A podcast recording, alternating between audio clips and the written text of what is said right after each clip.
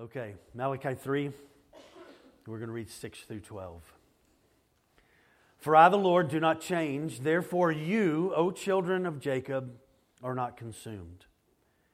From the days of your fathers, you have turned aside from my statutes and have not kept them.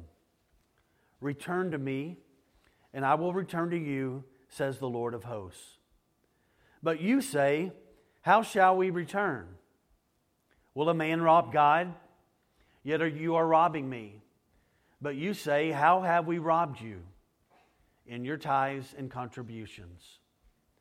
You are cursed with a curse, for you are robbing me, the whole nation of you. Bring the full tithe into the storehouse, that there may be food in my house, and thereby put me to the test, says the Lord of hosts. If I will not open the windows of heaven for you, and pour down for you a blessing until there is no more need.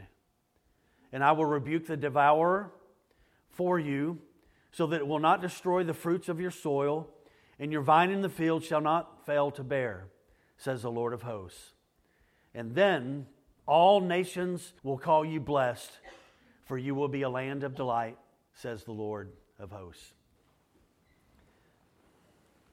So, we're going to deal with one of those subjects that is dealt with in church that makes people nervous. Already, some of you have said to your spouse, Oh no, we're going to talk about money and tithing and offerings. Why did we get up this morning? We got an extra hour sleep. We could have got more about that. So, I hope that that's not your attitude this morning because with every area of our lives, as Christ followers, we want the truth to reign over us. And so today, I'm not going after your money. I'm going after your heart. Because with every issue of our lives, it is our heart that is the issue. So at the end, we'll take up your credit cards, but we're not going to do that in the very beginning. Okay? That will happen as you leave. We'll have a little scanner, you know, just one of those beeping things, and, and you can do that. So again, I'm not I'm not going after your money today. I am not. But I want God to get your heart and to capture all of our attention today um, about this. And so we want what's true. And so a part of our time, more toward the end, we will deal with that. But there's some other really important things that we just read that we will also deal with in just a moment. I want to ask you to turn to your new, keep your finger there in Malachi 3, and I want you to turn to the New Testament book of 1 Timothy for a moment.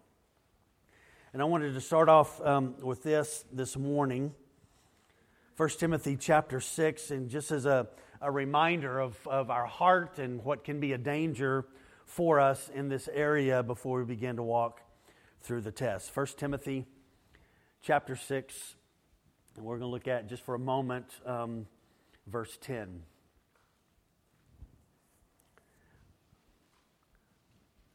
First Timothy 6, 10. All right, here's Paul writing to this pastor, Timothy, a younger man leading a congregation, most likely the church in Ephesus. He says, For the love of money is the root of all kinds of evils. And it is through this craving that some have wandered away from the faith and pierced themselves with many pangs. Now, I don't know if any of us use the word pangs, that just means sorrows is the idea, and just depending on what your translation is. So I'm going to touch on this just for a moment because it will set the stage of what we're going to see in a little bit when we get to um, what God is dealing with them as an issue that was taking place in the land. So Paul writes here, and he just says this it is the love of money, not money. Money's just a thing. It's the love of money and organizing our life and orchestrating everything in our life around making sure that money becomes the source of our life. And many people live that way, that money is the thing that determines how I live and whether my life is blessed or not. And so they, they we're tricked into by our flesh into thinking that that's the answer. And so Paul shares here do not let the love of money establish deep roots inside of your life. And roots go down into the ground to provide stability and to get nourishment. And so Paul says, You've got to be careful about this Christ follower. That your love and making sure that, that you have all of this stuff and really connected more to your wants and not your needs, that this becomes the driving thing, and then you set up roots thinking that money is the provider, not God as the provider. And so he says, Be careful to not allow those roots to grow deep inside of you and, and take such a precedent in your life. For if we allow that, Paul says, to be established, it will lead to all kinds of evils. Now, let's deal with this just for a second. The love of money doesn't mean that everything in our life has its root connected to that, but Paul's emphasis is this is this kind of love of things of the world can really lead to some sorrows and some decisions that are really difficult. It seems to when greed is, is established can lead to enhancing sin in some areas and amplifying this in our lives. And so he says, be careful to not let this take root. And then he says, he uses the word craving in the ESV. For the love of money is the root of all evils, and it is through this craving. This word craving in the Greek just means to strive after, to lean forward, to reach forth, to try to, to grab it. It's a, a desire to attain it, is another meaning of the Greek. And so Paul says, be careful of this. Because if, if this gets established and this is your desire to just attain, attain, attain, attain, it has led some to wandering literally away from the faith. And they actually go astray from what's solid and strong and good for them in their lives. And then Paul says they've wandered away from the faith and they have pierced themselves. This is a picture. I've never experienced this before in my life, but I've seen it in documentaries and movies where you take a big sword or something really sharp and you run it through a pig and you put it over a fire. It's called a spit. It's kind of the idea. He said this that's the literal Greek word. It's like putting a pig over a spit. These people pierce through their lives and open their lives up to great sorrows if the love of money becomes the dominant thing. And so God is going to touch on this with Judah here in a moment when we get there, but I wanted to establish why this is such a danger. And again, I want to remind you this is not my counsel, this is God's counsel. And if He's the all wise, infinite, all powerful one, then He knows what's best. And so, as the Spirit led Paul to write this, to teach Timothy for this church, and to teach us, we need to heed well that we've got to be careful that this love of money doesn't take root inside of us because Paul's counsel is, and the Spirit's counsel is, it will lead to sorrows if it takes over our lives. So let's go back to Malachi 3 now. Has everybody survived so far? Is everybody okay? Okay, all right. No, nobody, nobody's. Brad, are you offended yet? Okay, he's not offended yet. All right. Okay. All right, so Malachi chapter 3, verse 6. And I want to talk first of all this morning what God speaks here. God is going back, if you would go back with me to chapter 2, verse 17. God is still answering the question from chapter 2, verse 17, and how they see him. And so look at 217. So you have wearied the, the Lord with your words, but you say, Well, how have we wearied God? By saying three things here. Everyone who does evil is now good in the sight of the Lord. Secondly, that he actually delights in them, or by asking the question, where is the God of justice? Or, in other words, it doesn't seem like He really cares anymore about the way sinners live. And so, so God is still answering this question that they began asking in chapter 2, verse 17. That it just seemed when they looked around, Judah thought, it seems like God is now okay with people who live outside of His will. And not only that, but then they say, God, it actually kind of seems like He delights them. He likes what they're doing that's sinful. And then they're looking around and is going, well, the, it's apparent that God's not really concerned about justice because look at the nations outside of our borders. Look at the gods that they worship. They sacrifice their children and, and literally put them on an altar and throw their children into fire and they do this and they do that and they don't acknowledge him. So it kind of looks like that God is not really concerned about justice anymore. And we've talked about this. The problem was they were just like living, just like the nations outside of the border. And they were blind to what was true about them.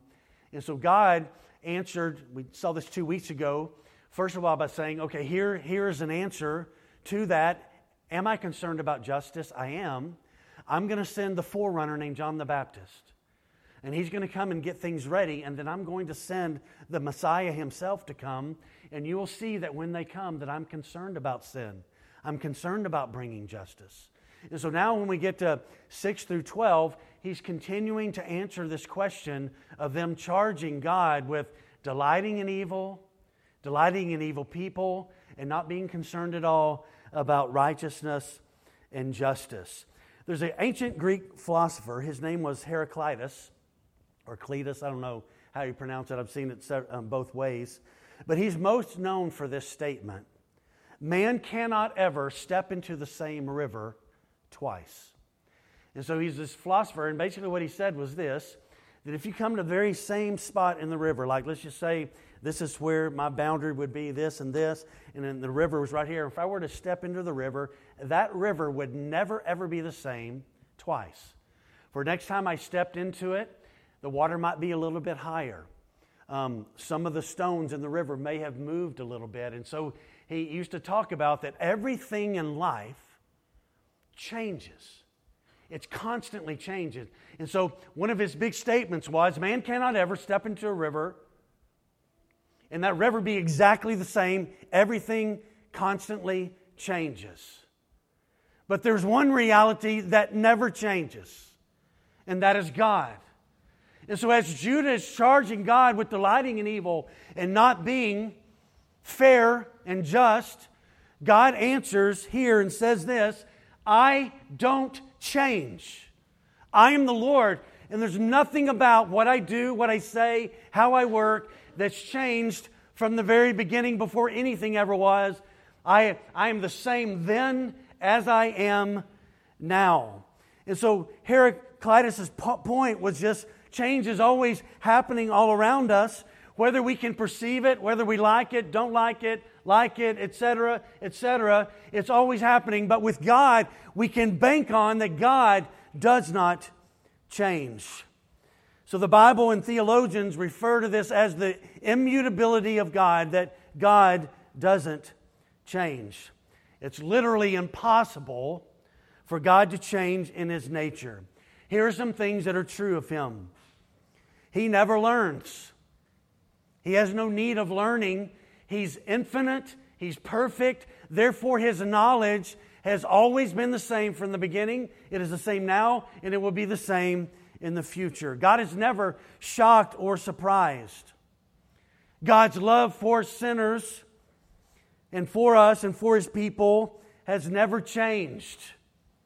Now, there are consequences, obviously, with that, but God's love has not. God's grace is still available to those who will come to him and turn to him. God keeps his promises perfectly, no matter what. God's mercy is unchanging, it will never change. The Great Commission mandate to go into all the nations, it will never change. So, what does this mean when God, in answering their question, says, I do not change? What does this ultimately mean? That God is unchanging. So, when we say God is unchanging or immutable, listen to this, this is important. It doesn't mean that he can change, but simply decides to not change. God doesn't change, cannot change. This is not a limitation. This is a reality that he is the only one who does not change. There's not a need for him to change. He is not panicking about anything in the last, let's just say, five years where he's been shocked about something. God knows the future. We know that from prophecy in the Old Testament coming true about the New Testament. We know that the prophecies about Jesus and in end times that they will come true because God absolutely knows all things. God cannot change. He is the same today in this moment in this room today when he created the earth. He's exactly the same. And he will always be exactly the same as he was in the beginning. He will always be the same in every one of his perfections for all of eternity. There is not an external action that can be thrust upon God that he has to go, oh, no, I don't know what to do. Well, I've got to. God's not, listen to this, church. This has been taught for a long time wrongly. God is not the master chess maker up in heaven where man makes a move and God makes a counter move. God is the ruler of the universe. He does not bow to us, He does not bow to sinful actions and hearts, but He honors righteousness and goodness. So God is unchanging in His being in His perfection in His purposes in His promises. Listen to this one God cannot ever get better because you cannot improve God. He's absolutely perfect in everything. That also means that God can never get worse. There's not anything about Him that will be negative. His grace cannot be torn from His omniscience. His sovereignty cannot ever be torn away from His love. His judgment cannot be separated either from His mercy or from His wrath. The psalmist loved this thoughts, these thoughts about God's unchanging nature. Listen to this. This is Psalm 102, 25. In the beginning, you laid the foundations of the earth, and the heavens are the work of your hands. They will perish, but you remain. They will all wear out like a garment. Like clothing, you will change them, and they will be discarded. But you, God, remain the same, for your years will never end. And so, God, in the beginning, again, answering this question, just says this I'm the Lord. I'm the sovereign king of the universe, and I do not change, period. Not in any kind of way do I change. And so, he, so he, then he says this. So he says, Therefore, you, O children of Jacob, Judah, you are not consumed. This is one of those places where, therefore, it needs to be given good consideration. He's telling Judah, you need to be incredibly thankful that I don't change, for if I changed, I would consume you in your constant rebellion against me. But I have made you promises, and I'm going to continue to hold up my end of the covenant, though you don't hold it up. And it's good for you that I don't change, for if I did change, I would consume you. That, that deserves an amen. Because in every one of our lives, we change, we choose rebellion, we choose selfishness, we choose anger, we choose love of all kinds of things that are not God. And some of us, we know this, we've wrestled with stuff for years the same thing, and we come back and we come back and we come back saying, God, I know, I know, I know, I know. I know I told you that I would never do this again, but I've done it again, and I'm back at the same place. And praise be his name that he says once again, You return to me, and I will return to you. And so, God's unchanging nature is amazing. This kind of brings us back to the theme of Malachi chapter 1, where God says to them in the beginning, He says, he says, I, I love you, Judah. I love you. And they say back to him, going, Well, we don't see how you've loved us. And so God answers in Malachi 1 1 through 4. He says, Well, um, if you're not convinced that I love you, um, just look at the Edomites who are no longer on the planet anymore. They are the descendants of Esau, and they're not around anymore because they rebelled against me, fought against me, mocked me, did all of these things, and I dealt with them, and they're not around anymore. And look at you, Judah. You've been just like them, and you're still around. So let me give you the proof of how much I love you. I, I wiped the Edomites out. I've not wiped you out, though you've been exactly like them. So now we come to chapter 3, and, and God's saying, Listen, you, you're telling me that I've changed and my concern about sin and things of that nature have changed, and I'm just here to tell you that I have not changed. Two things with this, and we're going to move on to point two. God did not destroy them. But listen to this. Because of God's covenant and his love for them, he was not going to consume them. And the first thing is this we're going to have this up on the, I think it is up there on the screen. The survival of Judah had nothing to do with their good merit, they, they didn't have any. And so they were still around, not because they had shown faithfulness throughout thousands of years. All they'd shown is rebellion on a pretty, pretty consistent basis. And God had not consumed them. Why? Because He made promises and God keeps His promises. Is that not good about God? That, that, that should encourage us today that God has promised things and He will follow through because He is the God who does not change. So when He says He will do something, He will do it. The second thing is the only reason they were not consumed is because God does not change. And that gives us a great confidence in the deep reality of God. So here's the second thing that's important for us to look at in verse 7, um, second part of verse 7 and following. So read with me from the days. And I want to talk about the gracious, gracious invitation of God. By the way, are y'all ready to read? We're going to read a bit. And so um, I'm going to call you to go to Deuteronomy in just a moment, and we're going to read some things. But let me just read Malachi 3 7. From the days of your fathers, you have turned aside from my statutes and not kept them.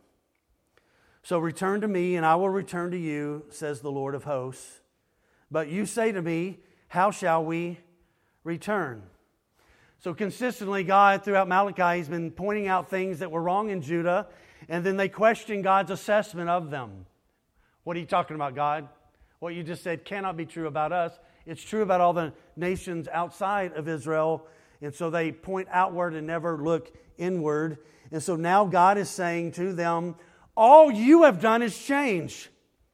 I have never changed in my love for you, my care for you, but all you have done is consistently say, Yes, God, and follow me for a little bit, but then you change and you go your old way. And so God is saying to them, from, from the beginning, way back, your forefathers, from the days of your fathers, here's what you've done, just like you've done now. In Malachi's generation, you have turned aside. So, um, not long from this in Malachi, in Ezra, chapter 9, actually, you can go ahead and start turning to Deuteronomy chapter 9. But in Ezra, the faithful priest, he called out the nation for the same issue that Malachi is. He said, From the days of, your, of our fathers to this day, we have been in great guilt. Ezra says, And for our iniquities, we, our kings and our priests, have been given into the hand of kings of the lands, to the sword, to captivity, to plundering, and to utter shame, as it is today. So they had returned back from their captivity for 70 years and had been back not even not even 100 years yet and they turned away from god. And so ezra is talking to them listen this is the case. We have continued to do this. This word turned aside means to depart from the way or to bend the way. I want to kind of i don't want to walk the straight and narrow. I want to kind of bend it and i want to kind of go this direction a little bit and do my own thing so in deuteronomy chapter 9 um, the Lord is talking and Moses is writing here in Deuteronomy 9:12 if you would look with me there. Then the Lord said to me, Moses is up on the mountain. He says, Arise, go down quickly from here, for your people whom you have brought from Egypt have acted corruptly. They have turned aside quickly out of the way that I commanded them, and they have made themselves a metal image. Look at verse 16. And so Moses comes down, and I looked, and behold, you had sinned against the Lord your God. You had made yourselves a golden calf. You had, here's that phrase, turned aside quickly from the way that the Lord God had commanded you. Go to, Deuteronomy chapter 17 now.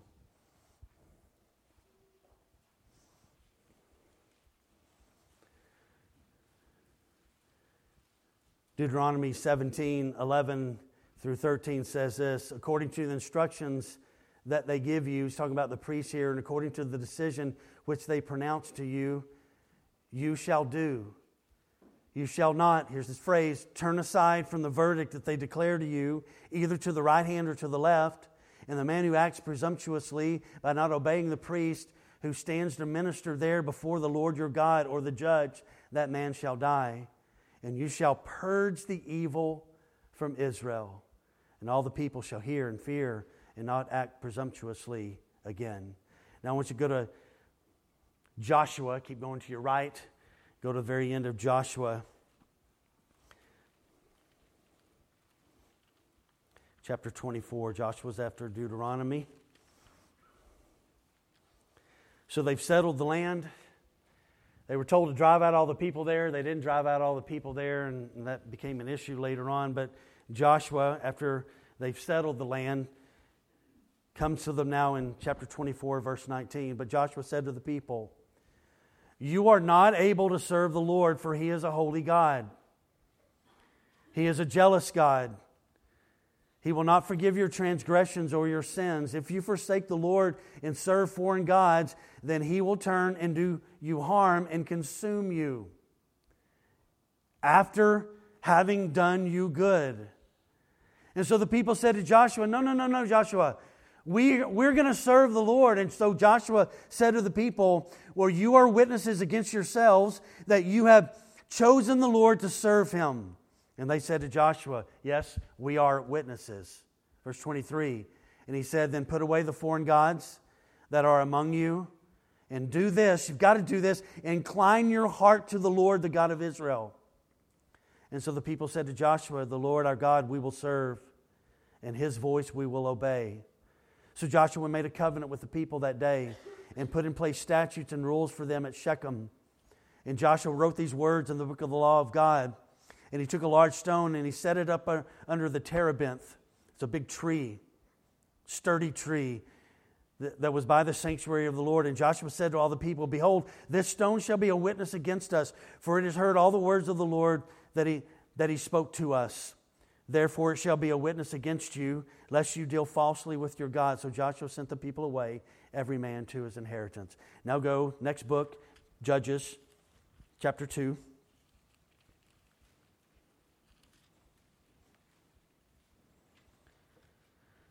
Verse 6. So when Joshua dismissed the people, the people of Israel, each went to his inheritance to take possession of the land, and the people served the Lord all the days of Joshua. It was a good, good time, great generation. And all the days of the elders who had outlived Joshua, who had seen all the great work that the Lord had done for Israel. And Joshua, the son of Nun, a servant of the Lord, died at the age of 110 years, and they buried him within the boundaries of his inheritance at Timnath Heres in the hill country of Ephraim, north of the mountain of Gaash. And all that generation also were gathered to their fathers, and there arose another generation after them who did not know the Lord or the work that he had done for Israel. And so the people of Israel did what was evil in the sight of the Lord and served Baals. And they abandoned the Lord, the God of their fathers, who had brought them up out of the land of Egypt. And they went after other gods from among the gods of the peoples who were around them, and they bowed down to them, and they provoked the Lord to anger, and they abandoned the Lord and served the Baals and the Ashtaroth. So the anger of the Lord was kindled against Israel, and he gave them over to plunderers who plundered them, and he sold them into the hand of their surrounding enemies so that they could no longer withstand their enemies. And whenever they marched out, the hand of the Lord was against them for harm, as the Lord had warned them, and as the Lord had sworn to them and they were in terrible distress. You get to the very end of the book of Judges, and it says, And in those days Israel had no king, and the people did what? Whatever was right in their own eyes. Next part of the history of Israel, they're like, This sure isn't going good that God's our king. Hey, God, can we have a man king? Because when we look at the other nations, it sure seems to be going good for the other nations, which, by the way, was a lie. It wasn't going good. They had wicked, evil kings, the other nations did. But in 1 Kings 8, they come to God and say, We want a king, and it does not go well. They have very few good kings in the beginning. They've got Saul, not good, David, beginning of his time, good, end of his time, deep consequences upon the nation because of his sin. Solomon had a heart for God in the beginning, and then he just allowed any and everything, and he pursued everything. And then the kingdom divides after Solomon, and you've got a northern kingdom that had not one single king that followed God, the northern kingdom. The southern kingdom had three, I believe, if I remember correctly, that followed God, and it didn't go well. You come all the way to a king toward the end by the name of Josiah. His grandfather was Manasseh, a wicked king, and they had not worshiped in the temple and read the scripture in the temple for a long, long time, and they had lost, listen to this, we, we, all have, we all have this, this. They had lost the scripture. So Josiah is rebuilding the temple, trying to get things going again in Jerusalem, and they discover the Bible. They discover what we believe was the scroll of Deuteronomy. And they read it, and they come to Josiah's presence, and they read it to Josiah, and he goes, Oh no. We are just like the people who rebelled, and we are like them, and we've got to get things correctly. He sends them away for 70 years because of their rebellion. They come back, and what do they do almost immediately? They start to rebuild the temple. The first exiles under Zerubbabel are to rebuild the temple. They start rebuilding the temple. They have a little bit of a party, celebrate that. And then they get some opposition. You know what they do? They go to their hometowns. And Haggai has to speak to them to say, What are y'all doing?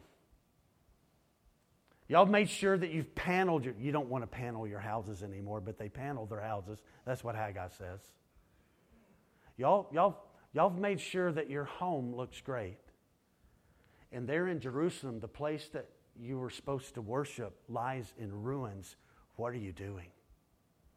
And now he's, they've been, again, chastised by not rebuilding the temple. And now we're here about 100 years after they've come back, and they're in the exact same place again.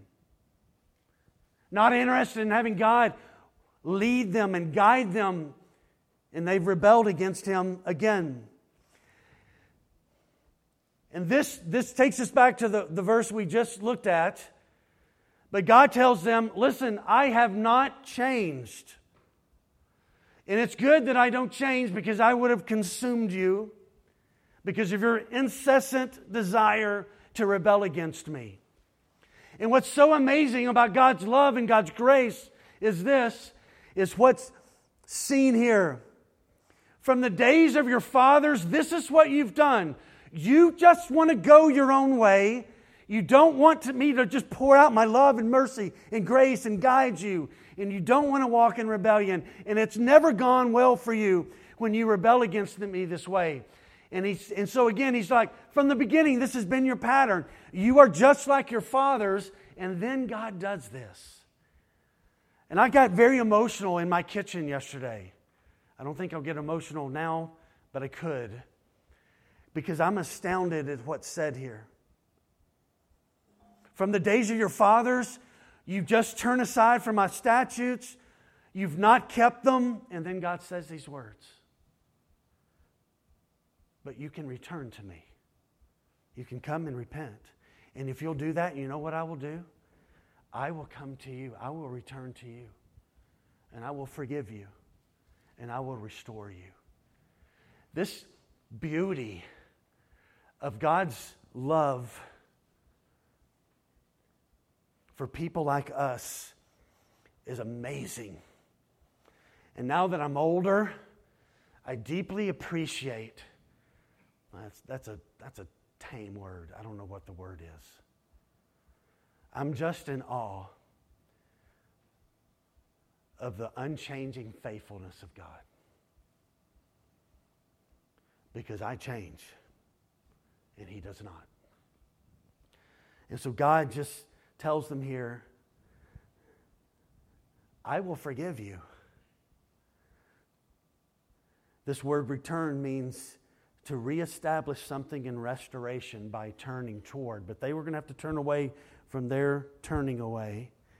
But if they would turn away from their turning away and they would return to Him, God promises here, I will return to you.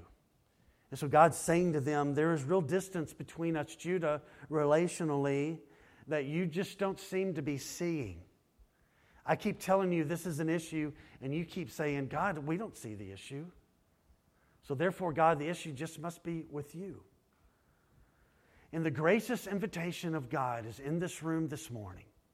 If you have been silently rebelling against God for years and going your own way and doing your own thing, He wants to say in the room this morning that the cross continues that same message.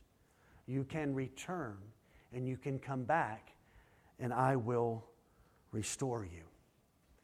But the question comes is just this Do the people of God long to remain in a strong, right relationship with God. Because there's a problem, and that's the third thing I want to touch on now, is there's a blindness if we're not careful that pride brings and sin brings that keeps us from seeing that there's an issue in our lives. And so the last part of verse 7 so God says, Listen, you have turned aside, your fathers have turned aside, you are just like them, but I'm telling you, you can return to me and I will return to you. But they just say, Lord, what are you talking about? From what do we need to return to you from?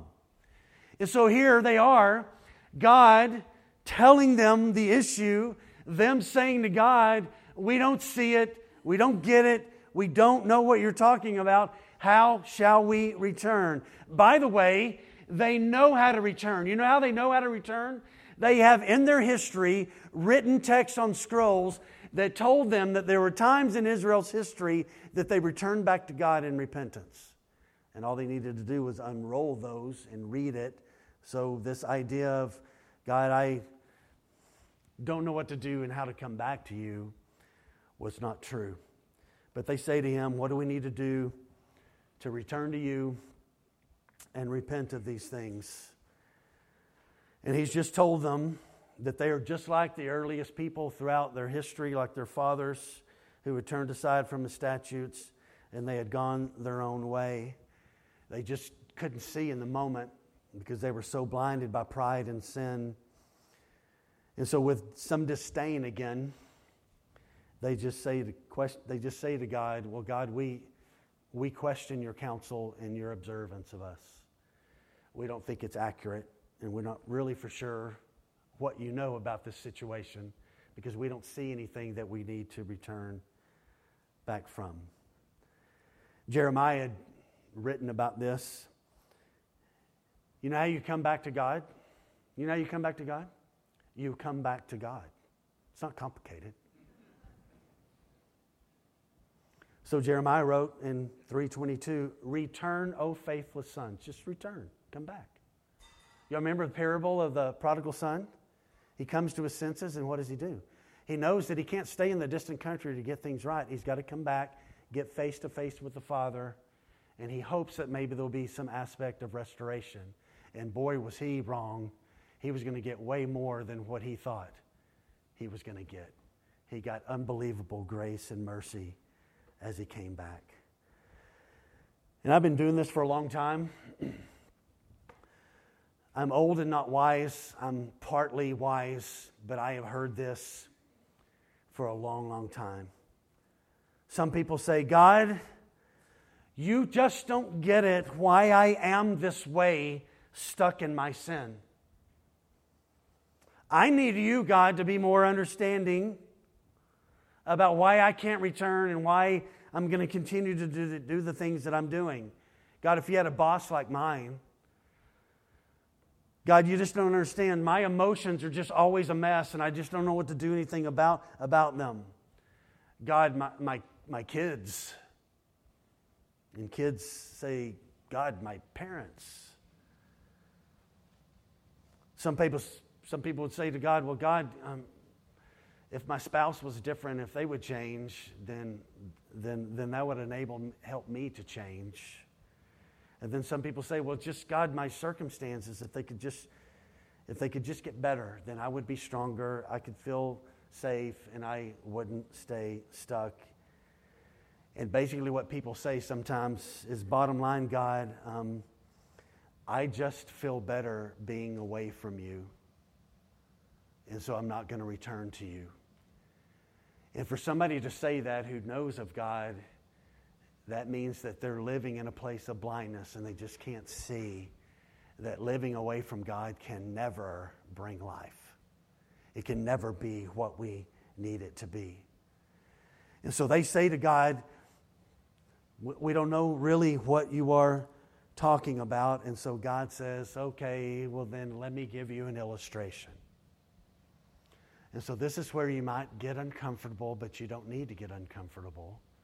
And so he says, okay, let me tell you an issue that you have that's permeating in the land. And he says that, all of you, he's going to say that here. And they were robbing from God, stealing from God. So look at verse 8. So he asks a question Will a man rob God? And the, the idea there is why would anybody want to do that and think they could? And God's like, Well, yeah, you would think that people wouldn't want to do that, but they are doing that. My covenant people are doing that. And so, will a man rob God? And God says, Yet you are robbing me. But you say back to me again, they question God, but God, how have we robbed you? And so God says, Okay, you really want to know? Okay, here it is. In your tithes and contributions or offerings. And you are cursed with a curse, for you're robbing me, the whole nation of you. Bring the full tithe into the storehouse, that there may be food in my house, and thereby put me to the test, says the Lord of hosts, and see if I will not open up the windows of heaven for you and pour down for you a blessing until there is no end. So, to get their attention, God kind of reaches out his finger and he touches an issue and tells these perfect people of this nation who've got it all together, well, here's just a sample illustration as to what's not right in your heart and how you have not returned and how you need to return back to me biblically, and I will bless the land. And they're like, You want us to return to you and we've never really left? How in the, you, you, you think we've robbed you? How have we robbed you, God? We're, we are not doing anything of that nature. And so God, I think, basically just kind of says this well, you know that you know that place in the temple where people are to bring their tithes and offerings and their grain and their fruit, and it's to go into this storehouse? Priests, why don't y'all walk down the hallway to the storehouse? And you'll be able to see the emptiness in the storehouse that you are robbing from me and you're not doing what I've instructed to you to bring your tithes and your contributions, your offerings to the storehouse. For if you did, there would be enough in there. Do y'all remember when we were going through the W4 um, a few months ago in Nehemiah? Nehemiah goes back to serve Artaxerxes. He was the cupbearer, and he goes back. He had promised Artaxerxes that he would return. And so he goes back, and he goes back, and then he returns. And we believe it's probably over 10 years that he's gone, and he comes back. And when he comes back, there's a guy who's an enemy of the Jews who's living in the temple, living, listen to this, in the storehouse where the offerings and contributions come. And Nehemiah comes back, and he is not ha- happy. Nehemiah was a little bit violent. If you ever read about him, he's a little fired up about doing stuff to people who had rebelled. And he kicks the guy out. The guy had placed furniture, and he's living inside. And Nehemiah, what had happened was the priests had to go back to their hometowns and start farming so that they could feed their family because the priests were taken care of when the people brought their tithes and their offerings and their grain and all of that into the temple, it took care of the priests so that they could do the work inside the temple. And so Nehemiah deals with, deals with that. This is not long, too much longer after Nehemiah, really about the same time where this is happening. And so God says, Why is the storehouse empty? You, you see that, right? I can look down from heaven and I see it. You can walk down the hallway, right? And you can see that it's empty. And this is going to be an ouch point for them. So God says, let's bring this to 2023. Time change. It's going to get dark really early today. It's going to be weird. But on this time change Sunday, God says this to believers in 2023 hey, why don't you open up your laptop or that bank app on your phone? And let's take a look and let's see what's happening. And let's take an honest look at the checking account. And let me show you whether or not you are re- you've returned to me with your finances or you've turned aside from me with your finances. And so God says, Will a man rob, rob God and yet you are robbing me. This word means to defraud, to force, to take, to take something forcibly, or to literally rob. So they say to God, How have we robbed you? And again, God is not just flippantly, randomly going, Oh, let me grab something. I'll grab money. No, he grabs money and tithing, and he places it before them because it's what? It's true. This is a real issue for them. So he grabs it and he puts it before them, and he's methodically shining the light on multiple issues, and this one is this issue of money. So they question God again over his new concern about this place, and they continue to be entrenched that God is not making accurate points about where they are. I'm going to give an illustration in my own life. so, at this point in time in my life, and for um, I didn't I didn't become a believer until the very end of my junior year. So I lived years um, away from the Lord and kind of doing my own thing. And so when I came to Him, and then I began to really walk with Him, there have been moments along the way where God challenges us, doesn't He? You read something in the Scripture and it's challenging, and we read it, and the Holy Spirit gets active in that moment, and you're like, ugh this is not right in my life. And so, usually, not usually, used to usually, I don't do this anymore, but I used to, when God would touch that area and say, This is not right.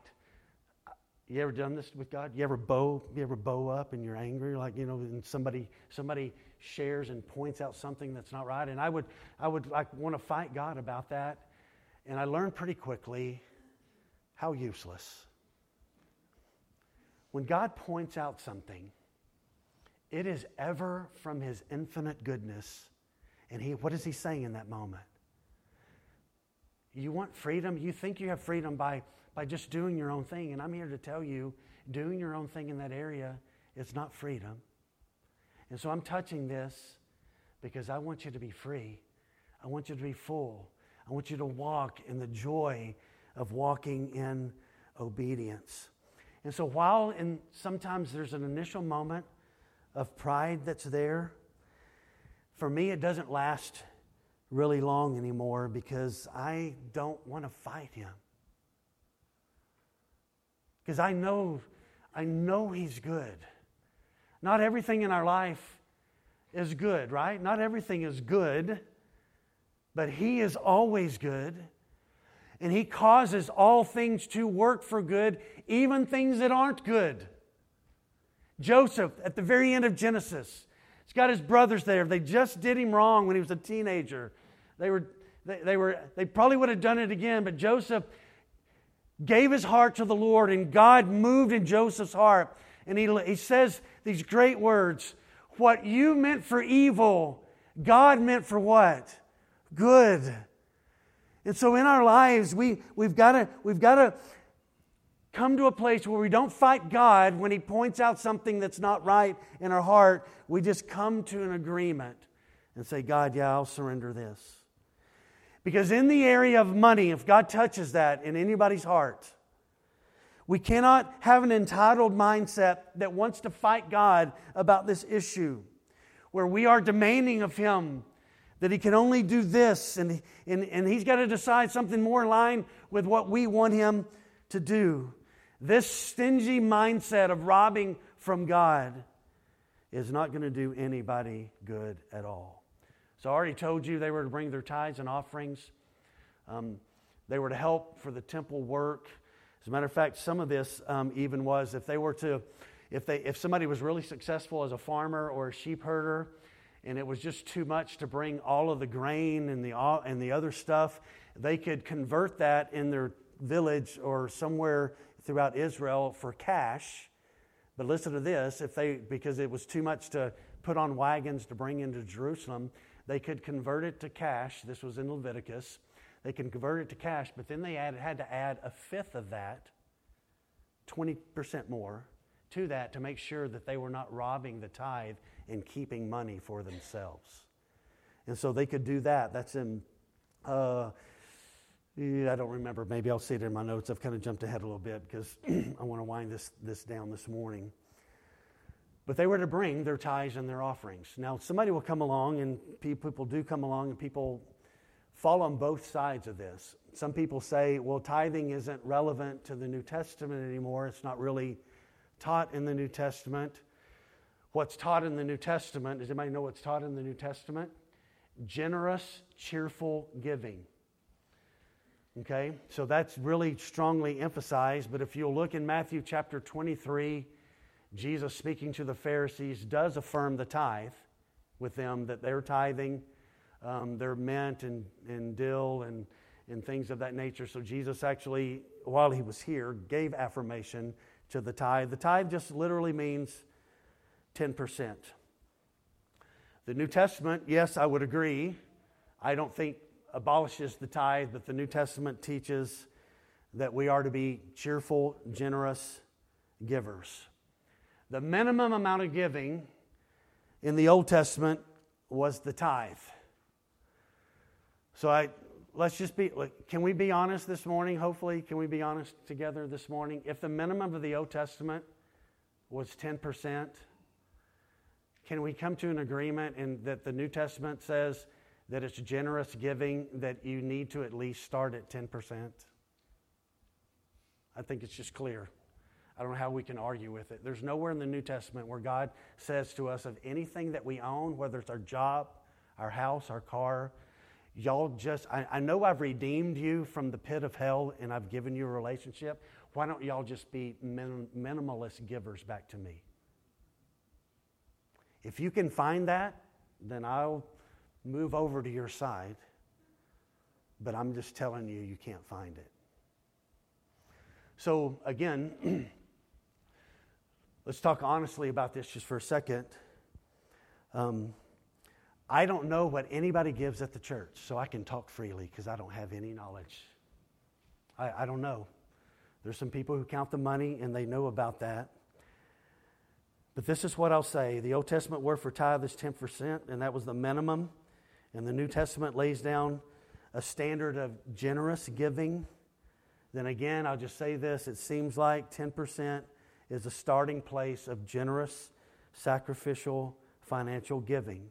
And again, in light of the great gospel of our salvation, we should be generous people giving back to the kingdom. Now, I, I want to be careful here to just interpret the text as it is. I don't think the church is the storehouse in the Old Testament, okay? It's the church. But I also think that we can't just ignore that there is to be a place that we bring the tithe to. And when you come to the New Testament, one of the clearest places of that is the local church that you are attending, that you ought to give to that generously. John Piper said this He said, Christians ought to live with a wartime mentality, gladly making personal sacrifices in order to advance Christ's cause. If we expect missionaries to live sacrificially for the sake of the gospel, shouldn't we hold ourselves to the same standard? If we live in relative luxury while people perish because there aren't enough funds to get the gospel to them, are we not guilty of robbing God? And I love what God does here. He says, if you've never, if you've never trusted me in this area, Here's what I want to say to you, and this is what he said to Judah Test my integrity as your God. Test me. Now, I told Mark this, and Pam and, I, Pam and I had a conversation about this yesterday when we were out and about.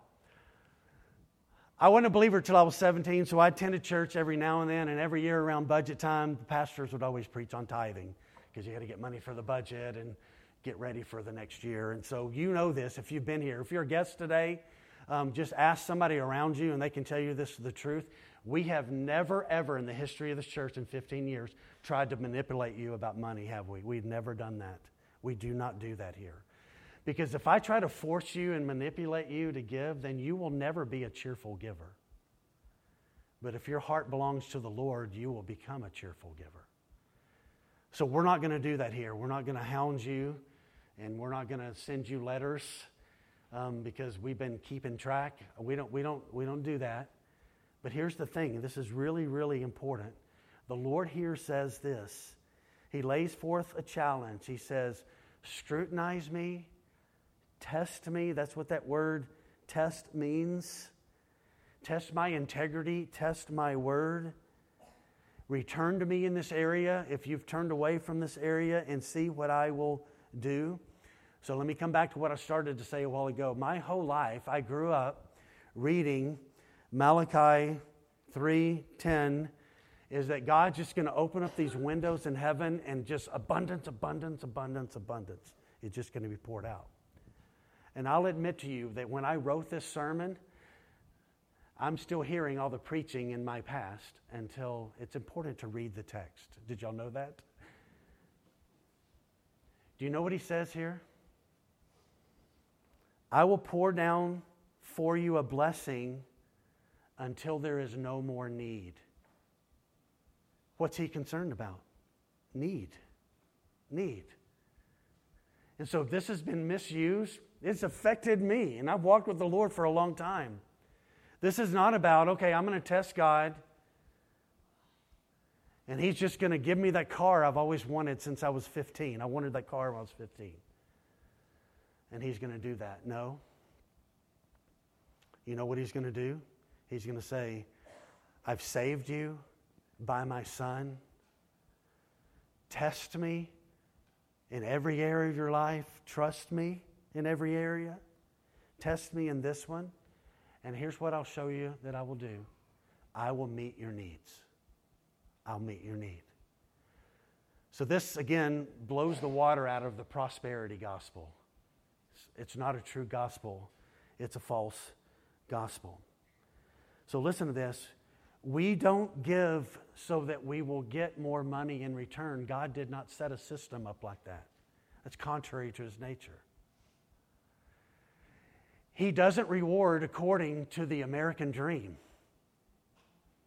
He doesn't have a bunch of banks in heaven that have Czechoslovakian money. Well, I guess that's euro now or whatever. And, and he's got he's got pesos and he's got that. And, and he's like, no, no, no, no. It doesn't have anything to do with money. This text, I want you to see that. This text has nothing to do with money. He says, test me by you trusting me by giving 10% or being more than that. If you make a lot, 10% is the starting point, and, and generous giving is the point of the New Testament. So it at least starts at 10%. And for some of us, our generous giving may need to be 18% because of what we make. And he says, You test me on this, and I will make sure for the rest of your life that your needs will be met. I think that's beautiful that God wants to enter into this agreement this way.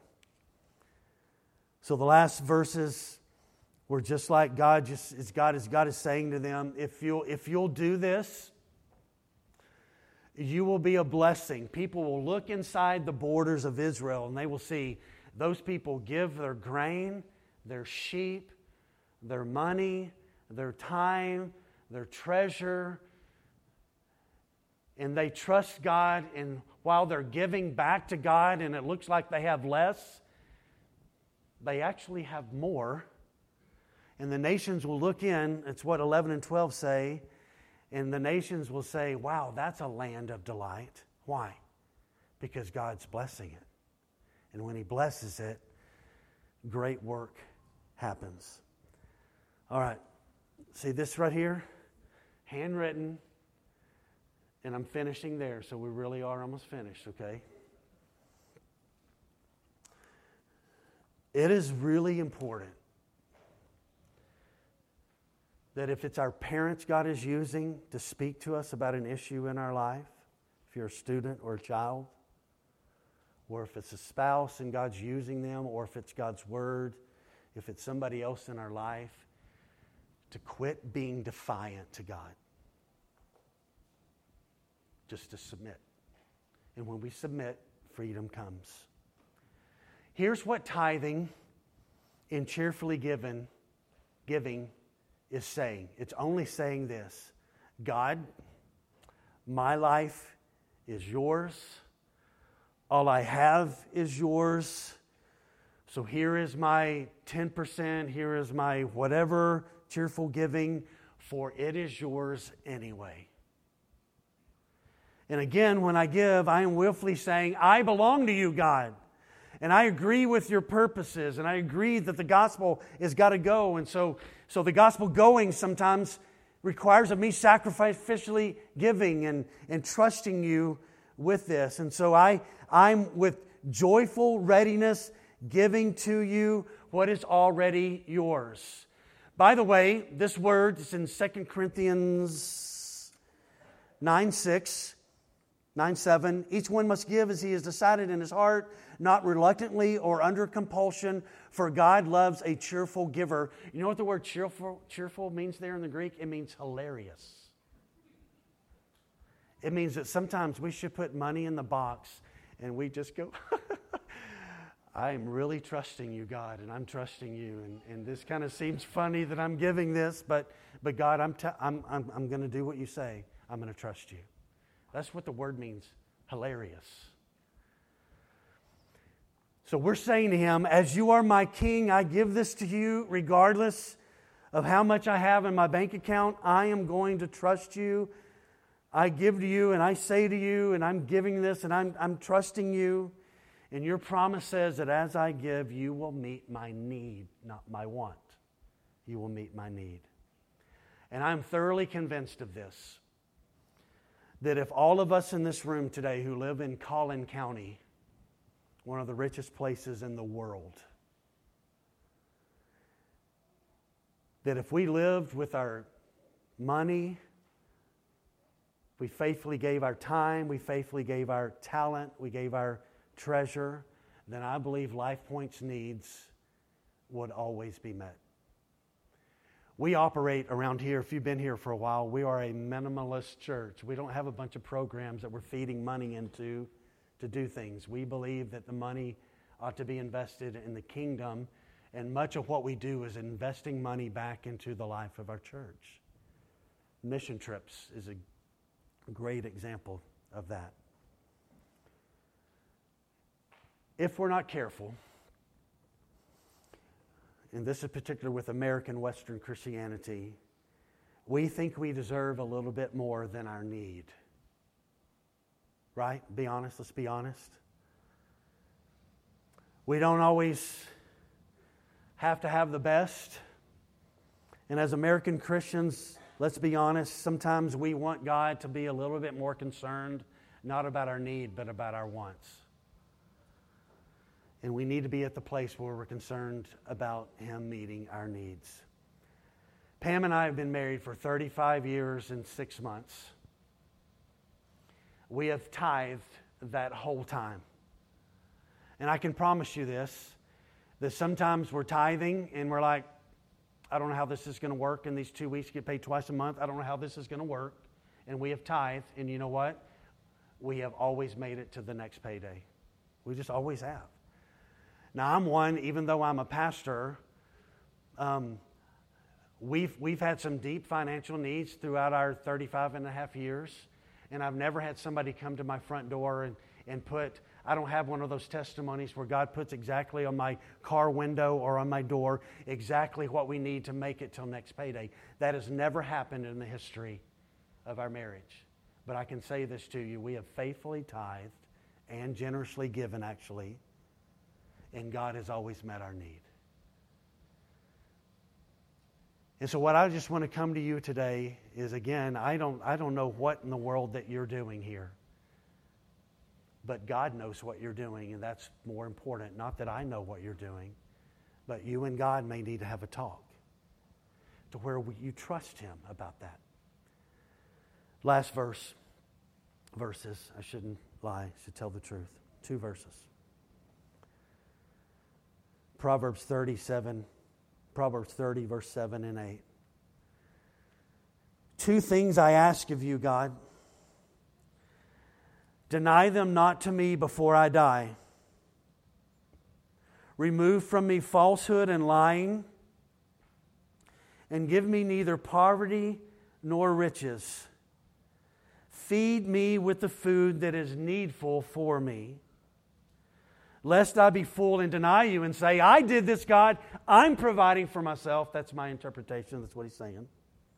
Lest I be fooled and deny you and say, Who is the Lord?